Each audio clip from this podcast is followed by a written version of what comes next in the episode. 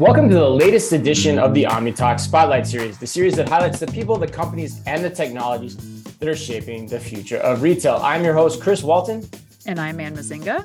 And today we are spotlighting AI in a conversation we are affectionately calling Everything Retailers Want to Know About AI, but are afraid to ask. And I'm pretty proud of that one. I, I know you are. I can tell. I can tell. But we this is a safe space. Everybody, there's a lot going on when it comes to AI, especially within our retail industry. So there is. is this is yeah. time to ask those questions, Chris. Yeah, absolutely. I wouldn't be surprised if you and I both show our ignorance many times throughout oh, this I'm conversation.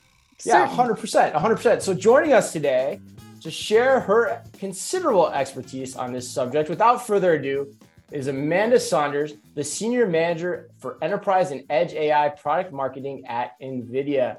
Amanda, welcome to OmniTalk, and I hope you will excuse what is likely going to be a lot of elementary questions from us for you as we sheepishly try to put our egos aside and try not to show our ignorance at times talking about this hot topic of AI. So, yes, welcome.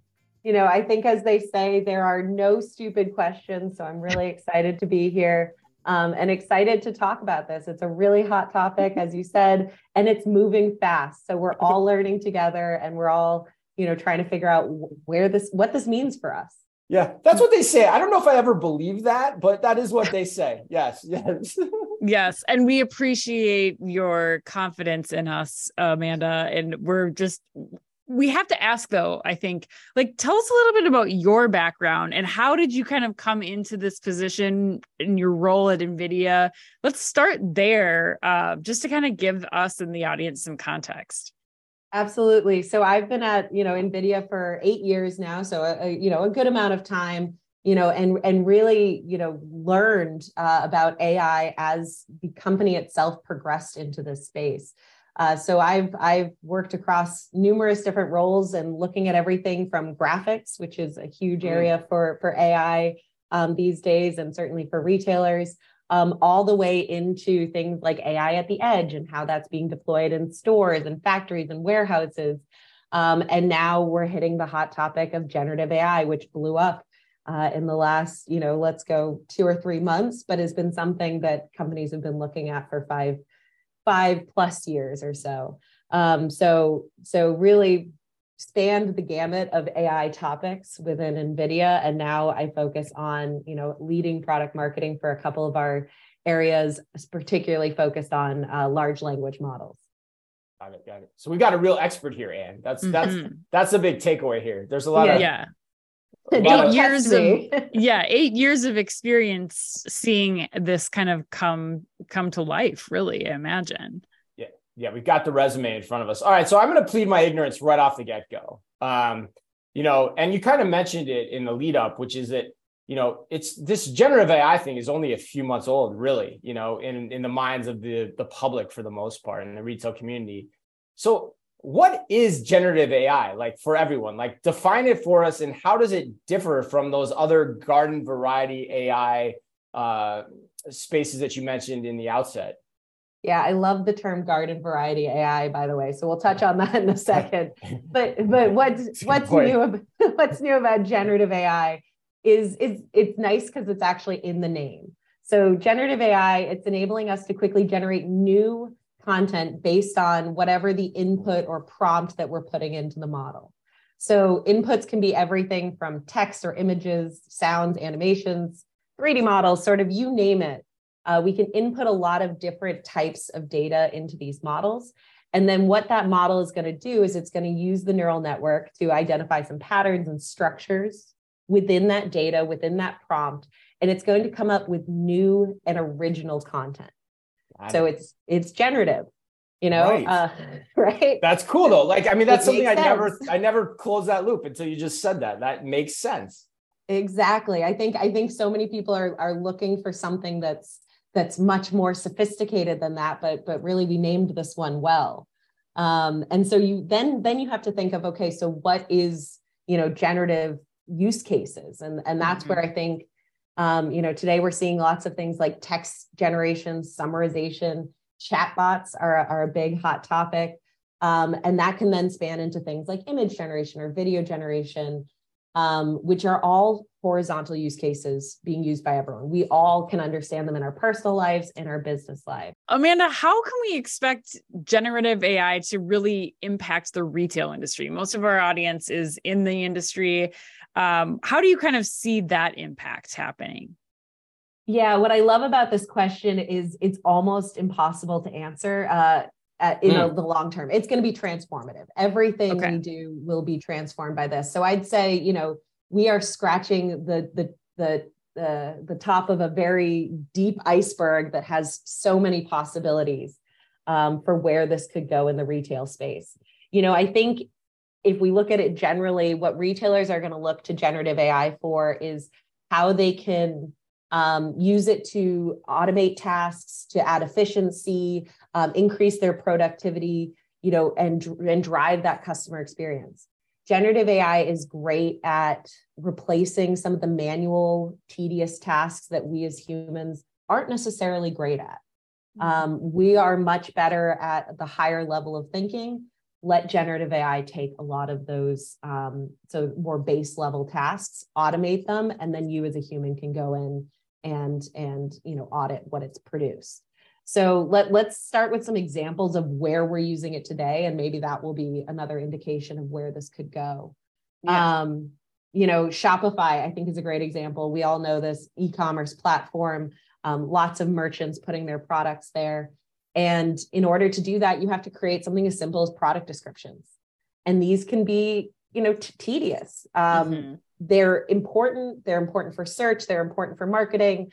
Um, but it's it's sometimes difficult to come up with with hundreds or thousands of these depending on how many skus that you as a merchant have.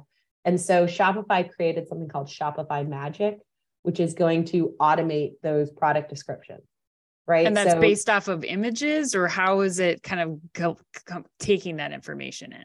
So you can you can prompt it with text right? So you can say create me a product description for a bag. I want the product i want the description to be informative but sophisticated or mm. i want it to be fun and edgy or i mm. want it to appeal to uh, users in the or users uh, you can tell i'm in the technology space. Yeah customers, yes to customers who uh, you know are are in the 20 to 40 demographic or something like that, right? So you can prompt it with a number of different things and it's going to give you a response. And then if you're not comfortable with the first one, you can regenerate it or you can add additional information, keywords, things like that. So and I think that's a really cool way to look at generative AI. And you can also style it, right? For tone, right? Like using mm-hmm. the Seinfeld example, which we're a big fan of using Seinfeld references on this show. Like, like you could do the J. Peterman version of that of that handbag if you wanted to and it would create it for you or you could do like a bargain basement like just get it done type of description as well right amanda exactly and i think that's what's so cool is you could actually say here's one of my existing product descriptions that i agonized over for hours create something like this and it can yeah. actually understand what you've given it and use that as a base for what it's going to create not just its underlying model it also uses that that what we call a prompt. What are some and of the what, other use cases that are out there?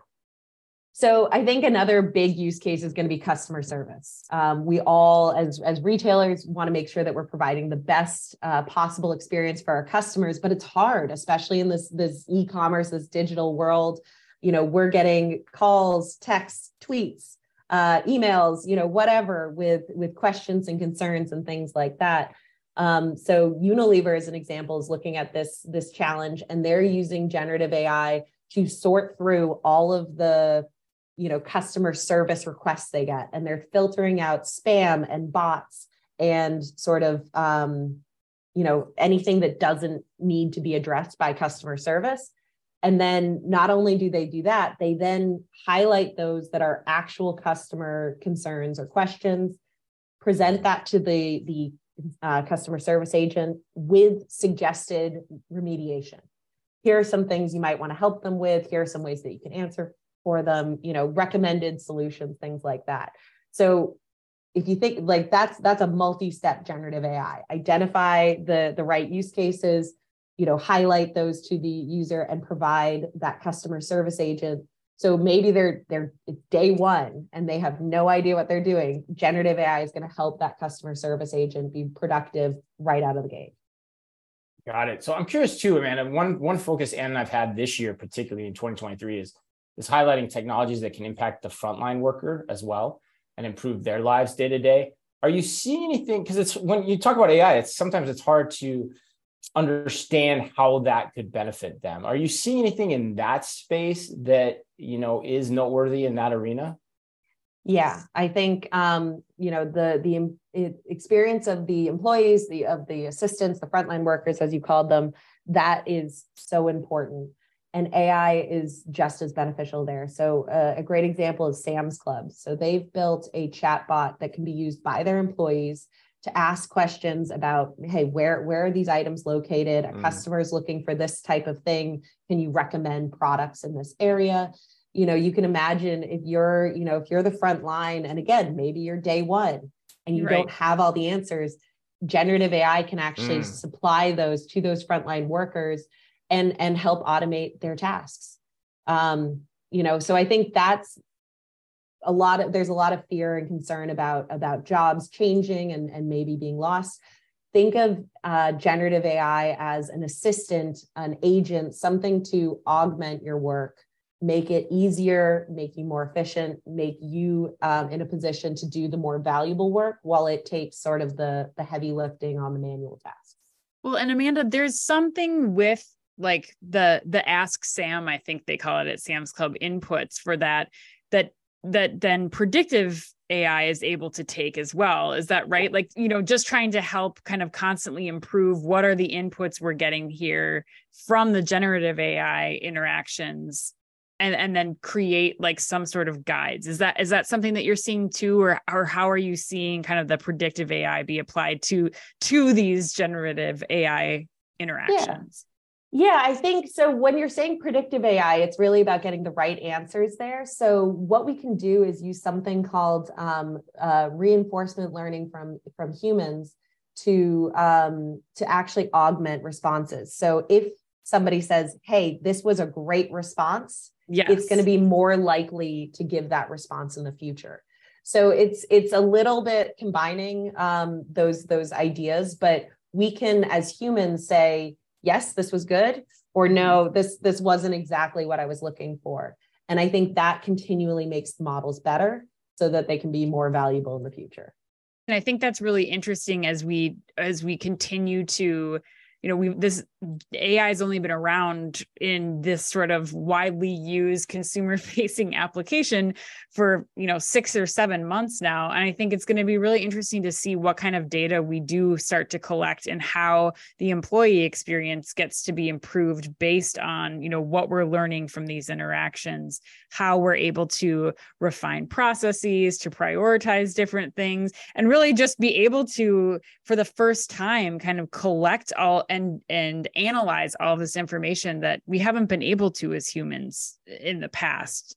Yeah. I think i think what's really cool about this specific aspect of of generative ai is it's a conversation. It doesn't mm-hmm. have to be a i asked a question it didn't know the answer. It, you can you can ask it in a different way you can give it different guidelines and and the ability to actually interact and improve that that ai as opposed to I think typically AI has been seen, you know, more as a, you know, like a like a slightly more intelligent phone tree. Still annoying, but not quite, not, hey. but better than better than some of the alternatives. This is actually a conversation. You could actually talk to these things, um, improve upon them, and then and then again provide that feedback, create that loop so that this isn't you know ai is taking over this is giving us a tool to um, you know, sort through that kind of data. Um, right. The data exists somewhere. We're now just putting a front end on it so that we can ask questions and queries of that data. Yeah, and that's what's really interesting to me too. In what you said, like you, you know, we hear all the time, it's you know, the technology's not going to replace the worker, and you know, sometimes we're like, yes, no, but you know, in this case, from from my recent and nascent experience with it, and Anne's too, is is it it it really is kind of an augmentation tool. Like it's almost like a performance enhancing drug for the worker in a lot of ways. It's like it's like steroids. I mean, you can just do so much more and be so much more productive but from my experience, there's also a human touch to it to get the right prompts and understand how it works. And, and you can get to all those ideas that you weren't able to get to before. So my question on that front then is, as retailers are thinking about engaging with generative AI, what should they do to capture the most value from it? When it comes to generative AI, there's a number of different ways we can engage. Um, the, the most basic and easiest, and probably the one that we've all been doing since uh, it burst onto the scene, is, is the consumption model. This is okay. using services that exist online. ChatGPT is going to be the, the hottest name in the market. Um, everyone's heard of it. Hopefully, everyone's tried it.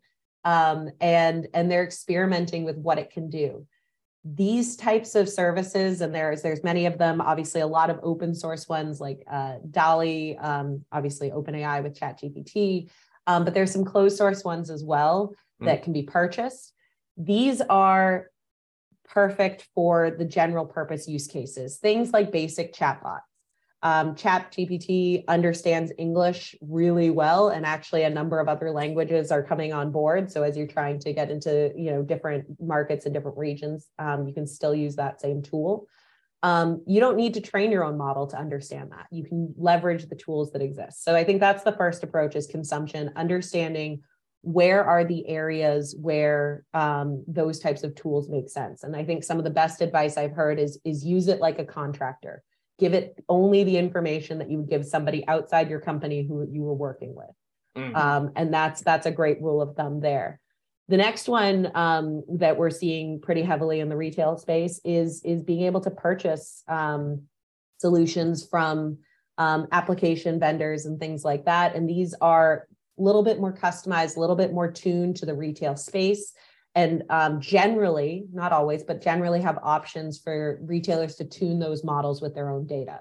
So these application providers will work with you will you know tune things um, you know like your customer service responses like your manuals uh, like your skus whatever that data source that you want to tune that model with these guys will help you with that. So i think purchasing is the next way to engage and then the final way is is going to be important for certain um, companies and brands. And that's when you want to look at how, what do i need to build myself? Mm. um, and here we're looking at you know what is the most valuable data you as your customer you as your your organization has. And it may be things like your customer data and being able to build hyper personalized experiences. That's not necessarily something you'd want to trust to an outside source and you'd want to build that internally um, it might be things like your knowledge base. Maybe you have a lot of expertise in whatever area you're in, and you want to build a chatbot that relates to that. So um, there are different reasons why somebody would want to build themselves, but I think that's the third way to to really engage um, with generative AI, and it's all just going to depend on your use case tell me a little bit about some of the i know it's early we it's hard to give a lot of success stories yet but uh, do you have a few examples that you've seen with some of the retailers that you've worked with or observed of you know approaches where they're finding some of these earlier successes? They're finding efficiencies early on just by applying the the generative ai in the ways that you just you just went through. Yeah i mean we talked about some of the examples where we're seeing it and and i think there's lots more. I think you know one one great example is in the startup space for these retailers. So yeah. um, there's there's a you know a cool uh, software startup called Verneek. Okay. Um, and okay. they've, they've built an ai application called the quinn shopping ai and think of this as your you know everyone wants a shopping assistant. Um, you know whether you've seen it in the the tv shows or, or on in movies you know everyone wants that that assistant who's going to help them you know find the right items uh, near them that fit all of their requirements and make recommendations that maybe they'd never even thought of. And that's exactly what this application does. So it's awesome. helping shoppers make better faster decisions. And then you can imagine as a retailer that's great for you because you're giving your shoppers your your customers that great experience. And you're hopefully encouraging them to buy more products or products that they maybe wouldn't have considered because they were just buying what they were used to so Amanda, think, how do you spell that? Because I know Anne's already thinking about trying yes. that out. So how do you spell Verneek? Verneek, uh, V E R N E E K. Okay.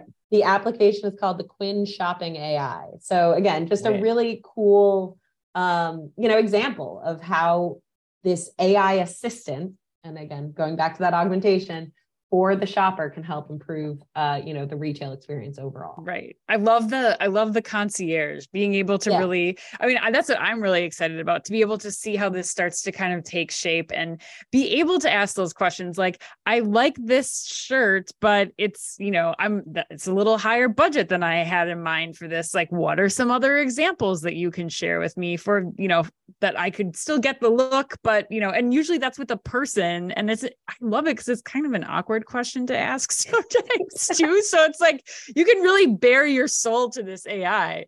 Exactly. and I think that's a, that's that's a great point is that we are more comfortable for a lot of us, especially as we're looking at the next generation that's coming in, talking to computers, talking to machines. Mm-hmm. Right. Um, we feel we can share more information. We can we can be a little bit more open. We're not worried about the machine judging us because that's a great thing about AI is it really doesn't. Um, and so as AI is trained to become more empathetic, it can get even better at those conversations. But again, right now it's uh, it's just providing that great assistant. And then when you find what you need, you can go into the store and talk to the real human and feel educated and informed about your decisions so that you don't find yourself embarrassed or, or whatever else um, in that conversation. So, man, I want to push you a little bit too, because I think part of the issue in trying to understand this on the retailer side, the retailer executive side is everyone always leans towards the consumer use case that we can always understand, right? And the shopping use case, like you just described, that Verneek's doing is, is one that's pretty easy for us to put our heads around mentally. But like, what's another example of something that's actually maybe from an operational perspective, outside of the the marketing examples that we hear a lot about, like oh, you can write more social media content and that kind of stuff. What what's an ex- hardcore example of that outlines what generative AI can do from an operational standpoint?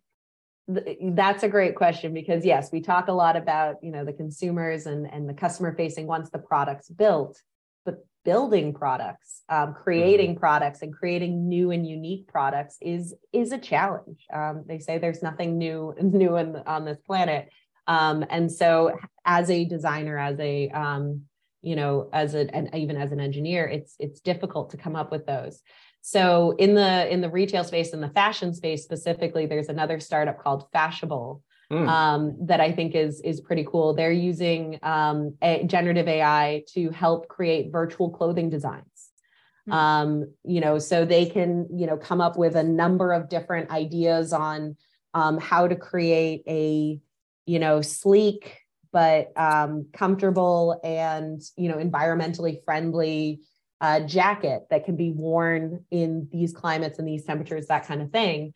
And it can come up with some models, um, come up with the designs that are you know possible, and then the designers can start from that. So it mm-hmm. doesn't replace the designer. It's right. not like these clothes are going straight to the manufacturer, but it's saying, hey, based on what you've told me your requirements are, here are some options um, and and so i think for designers uh, for some for some design processes is called creating scrap. Um, mm.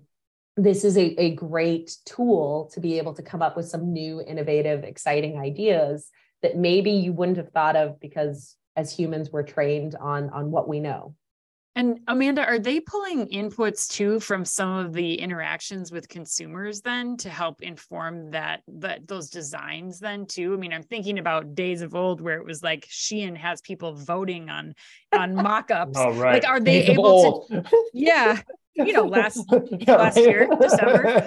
Um, but like, you know, just like how it, it, required like creating this form, having people like voted up or down. But now, I mean, are they able to take that conversation about like, I wanted something like this, but more budget friendly to kind of take those inputs and select what products they're going to create? I think they absolutely could. So so that might be an expansion of what they do today. But yes, you could certainly say, hey, these designs. So let's let's take it a different way.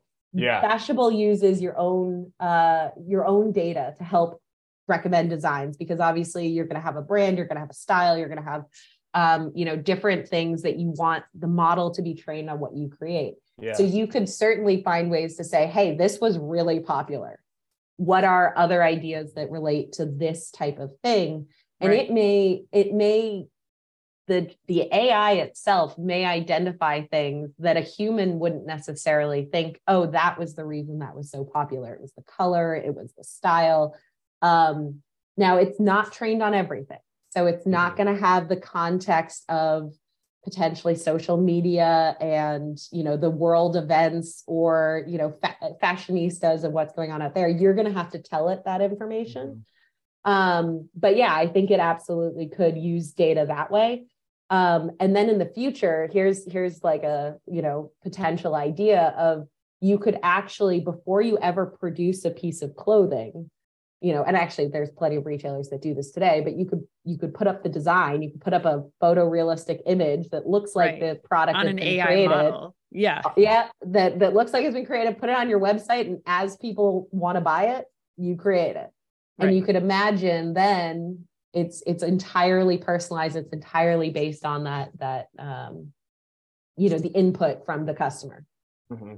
But getting back to that example in your question, and like, too, like the the whole steroids thing, like you can imagine a designer sitting there be like, "Oh, I like this design, mm-hmm. but I'm worried it's a little too expensive for my customer. Give me yep. t- give me five options with different materials are used yeah. that bring the cost down, and then I can see exactly which of those I want to pick instead of having to design those five myself." When I am the original creator of the design that's generating that conversation, so that's the augmentation here. That's so cool and right. so powerful. But um, but Amanda, okay, so as we close it out, I'm curious too, like you, you talked about all the different approaches retailers can take. You talked about the consumption model, the purchase model, the custom build model. How, if I'm a retailer, am I sorting through all that? How do I decide which one's right for me? Is it mutually exclusive? Like, what challenges should I be on the lookout for as well as I'm going through that thought process as an executive across the organization? So I think the the the the biggest fear and the biggest challenge is going to be sort of the paralysis by analysis. These are not mutually exclusive. Get mm-hmm. started, start experimenting, build the expertise within your company um, to start learning. And, and, and for whoever's listening on this podcast, you're already taking the first step um, into you know what is generative AI and starting to think about what it could do for your business. But um, this will be a competitive advantage. It will be a game changer. It's transformative. So waiting until you're at the final stage and everything's finalized is is you're waiting too long. So i think that's first. So build up that expertise and start learning now. Um, i think the other things that you're going to want to look for are you know understanding your data. What makes you as a retailer as a company unique and how best to to leverage that data. Hmm. as i said there's lots of use cases where you know you can use the the general purpose tools that are out there um, you can use them as as AI assistants um, in your day to day life in your business um, that that might suit for a lot of the use cases you're looking at. But if you've got really valuable or really domain specific data within your company, most companies do, think about how could you turn that into a value add either to your employees, to your customers, or to your to your operations processes. Um, once you do that, you can then take the next step to say okay do i have do i have the expertise in house do i have the tools and skills? And am i willing to invest in the infrastructure to go build this myself?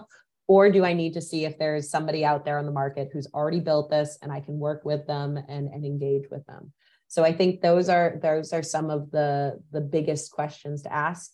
And then um, the other piece that i want to touch on is you know is is data um, privacy data licensing you know all of these are big uh, hmm. focuses mm. and concerns for ai so making sure that again you have the expertise in house to understand that and that you're using your data wisely is going to be um, you know a key area to touch on and that's going to vary for every single different customer yeah there's a big aha in what you just said for me and i and, and i never thought about this until just said it is like you know if we get back to the augmentation side the steroid thing again like yes as a retailer understand what data you have available in terms of what you do best day after day after day, mm-hmm. and then just supercharge that. That's the place to start because that's going to probably bring you the most value because you're just going to do for the market what you do best in a much more powerful way, a much more bigger way, much more rapid way, much more efficient way. That's cool. I never thought about that. Yeah, be unique, be you. Don't change who you are as a company, as a process um, use this tool to augment what you already do best i think is exactly right.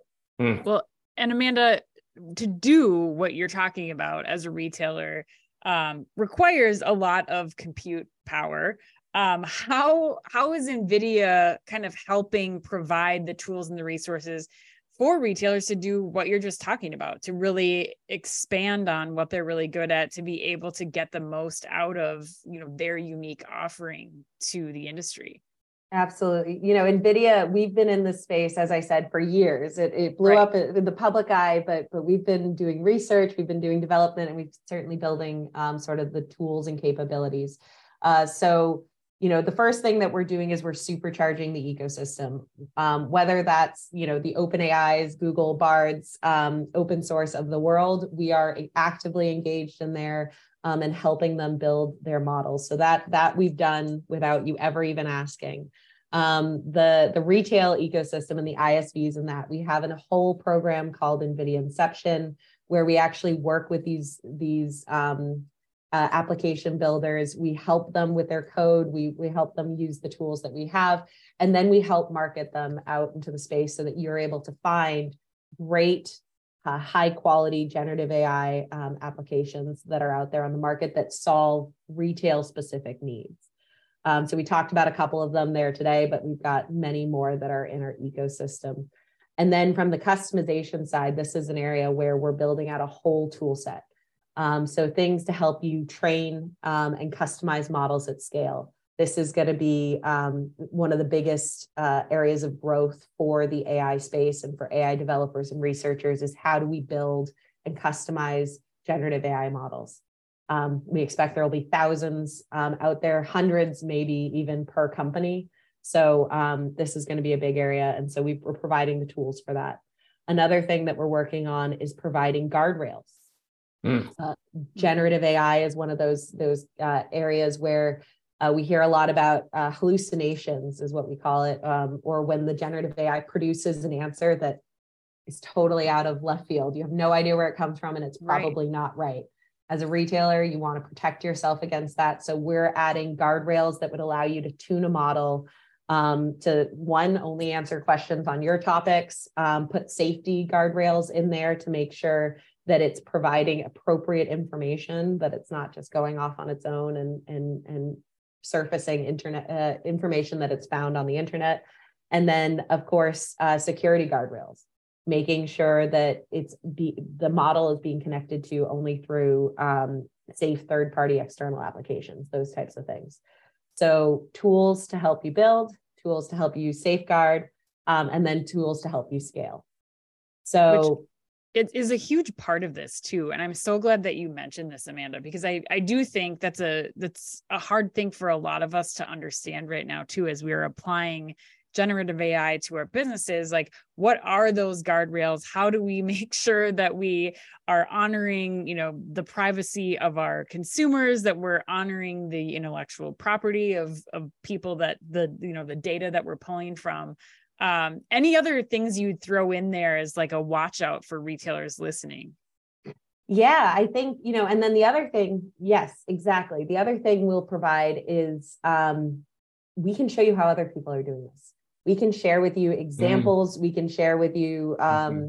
you know how to's um, we we produce a lot of um, information on nvidia.com um, and for those who are in the active building um, side of this we actually have an entire technical blog that goes into deep uh, details about how to customize which models to choose uh, which techniques are going to be best to achieve what you're trying to do. So um, we've touched along uh, you know as you said a lot of the the questions that everyone's afraid to ask. What are we doing with this? How are we doing it? If you really want to get into the details um, they're all on nvidia.com um, so uh, please check that out subscribe and we'll continue to share information as we're, we're coming out with it awesome awesome yeah we'll try to get some of those resources in our podcast description too because man this has been a fascinating conversation. Like this time has blown by, and I've just I looked down at the clock. I'm like, oh my god, we've been this has been we've been going at a good clip. It's just really interesting subject matter. Yeah, it helps to I think have experts like you too, Amanda, who are able to, you know, just give us an understanding and keep giving us examples. I mean, I mm-hmm. think that's really the best thing about this being such a, a big topic in the industry right now is you cannot have enough examples of how people are using this and i think you know nvidia clearly clearly a big part of the success of these retailers um, applying this technology so I, i'm so thankful that you were able to share more of those with us on uh, on the show today yeah, I, I, mean, it, it is, it's changing so rapidly. It's growing so fast. As I mentioned, all the things we're talking about today, these are just the tip of the iceberg. Yeah. So, you know, I'm, I'm actually, you know, just as excited, even though, you know, it feels like we're at the forefront of this, you know, I can't wait to see what comes next. And I think um, that's, that's going to be the key. Get started, start investing, start doing your own learning, mm-hmm. no matter what your role is. You don't have to be a, an AI developer to start learning you know how this can be used today um, experiment with the tools that are freely available um, and then and then figure out where it makes sense to implement yeah that's a great point to close on too and i have no idea you know how many people are listening to this and at what level but like you know i think about this back in my day when i was starting out at, at the gap and like whoever knew, knew how to use excel man they just had like a leg up on everybody else in that organization it's going to be the same thing with chat gpt it really is you know that that is going to be how this works and uh you know, my big takeaways from the conversation, just to close it out, and then we'll give thanks to Amanda, is like the the new part, like the definition around generative AI being about creating new things. That's really seminal to me in my head. And then the other point is using it to do what you do best better. Like those are those are my big takeaways from this conversation. That before sitting down with you today, Amanda, I I, I know I didn't know. I don't want to speak for Anne, but I know I didn't know. So so yeah, thanks so much. Thanks for making time for us. If people want to get in touch with you, pick your brain, get in touch with NVIDIA, leverage their expertise like you described, what's the best way for them to do that? You know, we actually have a whole team uh, who focuses on retail. Um, so if you if you reach out to us at retail at nvidia.com, hopefully pretty easy to remember, um, you'll get in contact with us, and they can they can put you in contact with me if you're interested in specifically learning about generative AI and the work we're doing um, but also all the work that we do in the retail space. Um, there's a whole team of experts there. So, so yeah, don't hesitate to reach out. Awesome. Well, again, that's been Amanda Saunders of NVIDIA. Thanks again for sitting down with us. And in behalf of all of us here at OmniTalk, as always, and take us out. Be careful out there.